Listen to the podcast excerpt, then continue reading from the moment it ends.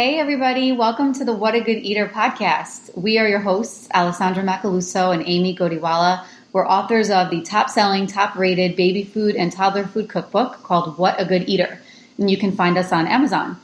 We are actually just kicking off our first podcast of the podcast series. We're both really excited to get it started. And there's just so many topics to talk about when it comes to feeding kids and feeding families and so many good tips and tricks and troubleshooting, and we could just go on and on for hours. But we're not. What we've decided to do is to break it out into these small episodes that are anywhere between five and 10 minutes, where we just give you quick little bits of advice and quick tips and things that you can do to help get around things like picky eating or trying new foods and the many other food topics that we could talk about forever. So, um, Amy, how are you today? I am so good and I'm very excited. This is my first podcast. I'm very excited for this. good. Well, let's dive right into it. Um, we're going to kick it off with the very first topic, which is how to get your kids to try new foods.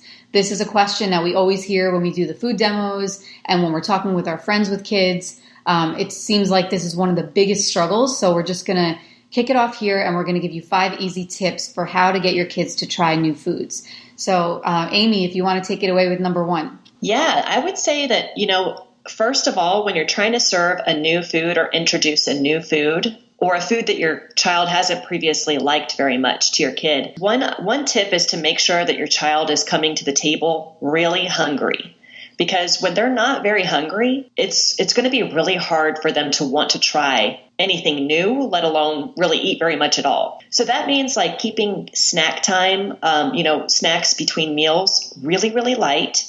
And also, you know, if you have a toddler or preschooler or somebody other than like a little small baby, you want to make sure that in between meals, you're just having them drink water versus things like milk or juice, which can be high in calories and kind of filling. Yeah. So, um, just make sure that they're hungry. Uh, it'll help you like with that's like half the battle is just making sure that they're actually hungry. Yeah, and it's hard to do, especially over summer break. Like I know with with our kids, they're always like snack, snack, snack. Can I have another snack? Can I have another snack? You know, they'll they would just snack all day, and then by the time we get to dinner, be like, well, you know, I'm, I don't really want anything. I'm not really hungry.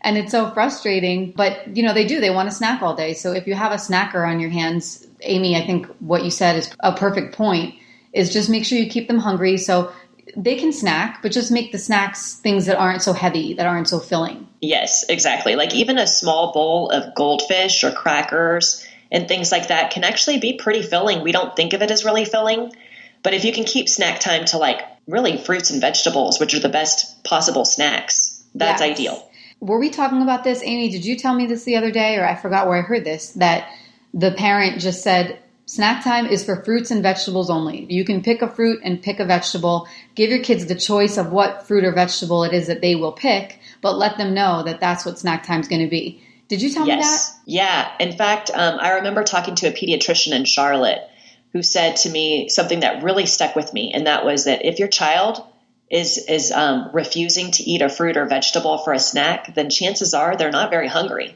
Right. It's out of boredom, or you know. Yeah yeah, they just they might they need a distraction or they're just looking for something to kind of junk food to munch on or something, but they're not truly hungry. And the thing is, you can't obviously you're not going to do it 100% every single time. Like you you'll be out and about, they'll have they'll have things and that's okay, but if you just make it the more of the general rule that that's what you're going to try to stick to and that's what that's what their choice is, then I think overall they will come to the table for meal times ready to eat. A little bit more hungry for sure. Yeah. yeah. So, so number one, make sure that they come to the table hungry. Uh, the second tip that we have is don't deny them their favorite foods. So, if you're about to introduce something new, like let's say your child really does not like green beans, um, but you want them to eat green beans, obviously, they're a healthy food. So, serve it up with one or two other options that you know that they already like so that it doesn't feel like they're just staring at a plate of this enemy of green that they hate. but they'll they'll say, okay, so I, this isn't my favorite thing, but look, there's my pasta that I really like, or there's my meatballs, or there's something else that's familiar to them. Um, we always are big fans of the three section plates. Amy and I, I know Amy, you did too. We use them a lot with our kids. It's just a good, and it's also just makes it easier on us, you know, on the parent to just say, okay, here are the three sections. I'll fill with two things I know they're familiar with, and here's the new food. And just be careful to not overload the plate because especially for little eaters, especially for picky eaters, when they see a lot of something that they don't like, it sets alarms off in their head. They want to run from that plate faster than anything and it will deter them from it even more. So small portions, and when we say small, we mean even just like one or two bite-sized pieces of the food. Yeah, so if it's like broccoli, you know, broccoli I have to say is a strange food. If you think about it and you're introduced to it, you're, you're just new on the planet here and you look at broccoli, it's like eating a green flower it doesn't seem like something that would be normal to eat, right? Right. So like, like if you're trying to serve so I remember trying to learn this with my own children like don't serve a huge flurry of broccoli on the plate, you know, put one tiny pick a small a small little flower of bro- broccoli and put it on the plate and maybe that's it. Like maybe you just put one little piece on the plate or if it's like green peas that you want to introduce them to, just put two. Like just two peas. We're just we're just trying to help familiarize them with the food. Right. This is also a great reminder that they need exposure to these foods multiple times. You know, if your kid only has broccoli or green beans once or twice and they make a face and they swear it off and they say that they hate it, they need to they need to be exposed to it, you know, 5, 10, sometimes even 15 or 20 times. Some people would argue even more before they could really take it in and see whether or not they truly like it or dislike it. So like Amy said, the one or two peas or the very small piece of broccoli, you may have to do that several times before they actually get accustomed to eating it. Definitely. I've had to do that. I mean, I think I've had to serve broccoli like 40 times before. You know, my kids are now at a point where they're eating broccoli, but it's because I've served it to them over and over and over and over. And the persistence really works. For our third point and our third tip um, for helping your kids try new foods, let them explore the new food.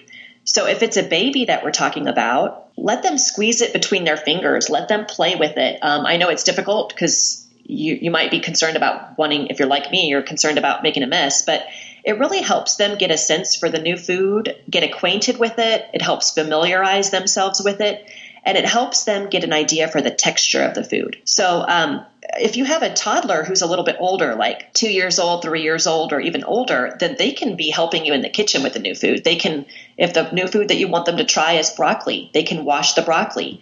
They can use their fingers to destem the broccoli and make it into small florets. Uh, they could use a toddler knife if they're like three or four or older with adult supervision and let them let them cut it up just let them it's it's all just a matter of like familiarizing themselves with the new food as well as getting their buy-in because once they get more involved in the kitchen they're a little bit more familiar with what they're eating and they're a little bit more vested don't yes, you think Ellie? absolutely and it happened with us with with Penelope when she was a baby, I, I, gave her a lot of peppers. I know peppers are a great food. They're great for snacks. They're really high in vitamin C. So I gave her peppers all the time. You know, I would just cut up peppers or, you know, even as a little baby, I would puree them with boiled chicken and give that to her and she loved it.